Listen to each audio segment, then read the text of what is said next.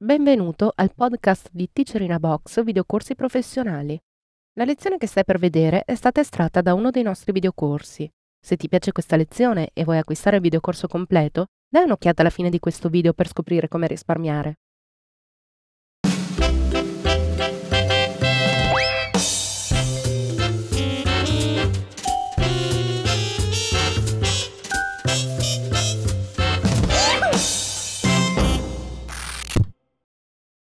Episodio numero 78.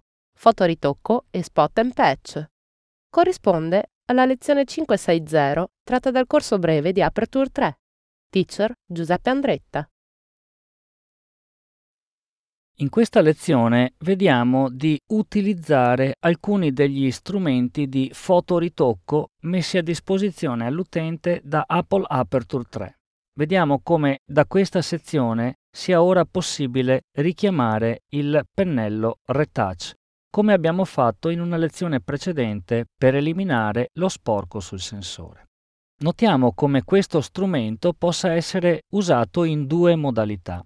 Abbiamo precedentemente utilizzato la modalità Repair, una specie di pennello correttivo al volo di Photoshop, giusto per fare un paragone. Ora lo useremo in modalità Clone. Questa modalità, sempre per restare in una analogia con il famoso software Photoshop, è molto simile a quello che in quel programma si chiama appunto timbro clone. Vediamo velocemente un altro strumento necessario in questa immagine, che è lo strumento qui in basso che serve appunto a raddrizzare questa immagine. Dopo averla raddrizzata, aggiusto l'esposizione di questa immagine e ora vado a richiamare il pennello Retouch per eliminare questo elemento di disturbo. Scelgo la modalità clone e da questo messaggio comprendo che devo utilizzare la combinazione Option Click in un'area per definire il punto dal quale lo strumento clonerà in un'altra zona. Dunque vado qui premo il tasto Option e il pennello diventa un mirino e comincio a clonare sopra all'elemento che voglio rimuovere. Prendo origine in un'altra zona, poi un'altra ancora, e vedete con quanta semplicità io posso utilizzare una specie di timbro clone in modo da clonare zone della mia immagine sopra ad un'altra per rimuovere eventuali elementi di disturbo. Anche in questo caso faccio notare come nello strumento sia assolutamente necessario dare la giusta dimensione e morbidezza al pennello, mentre l'ultimo cursore in questa modalità di fotoritocco non può lavorare sulla potenza ma sulla opacità del fotoritocco. Dunque se un elemento vuole essere rimosso completamente, l'opacità deve stare al massimo.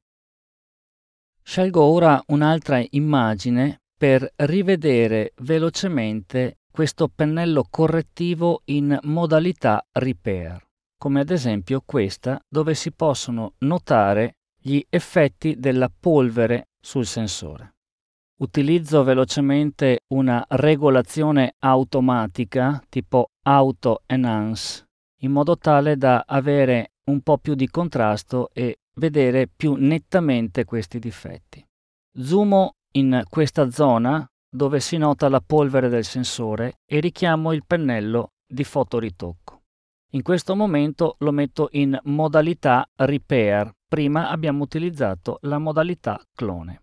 Le due opzioni disponibili in questa modalità sono Automatically Choose Source, cioè scegli automaticamente la sorgente, e riconosci i bordi.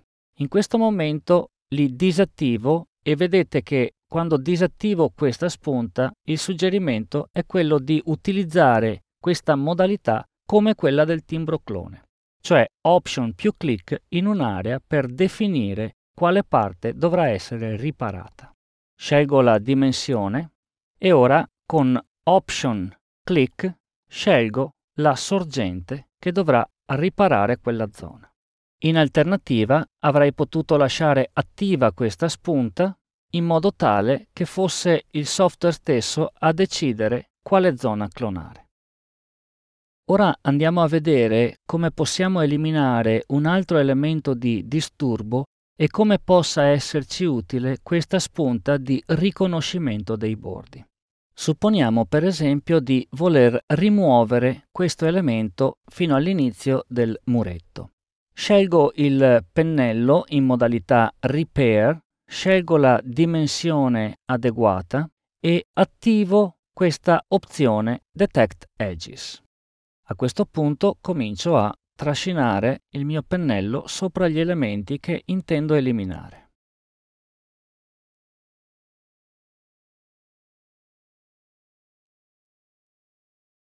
Arrivato vicino alla zona critica, mi accerto di avere sempre questa spunta attivata e vado a aumentare l'ingrandimento agendo su questa finestra.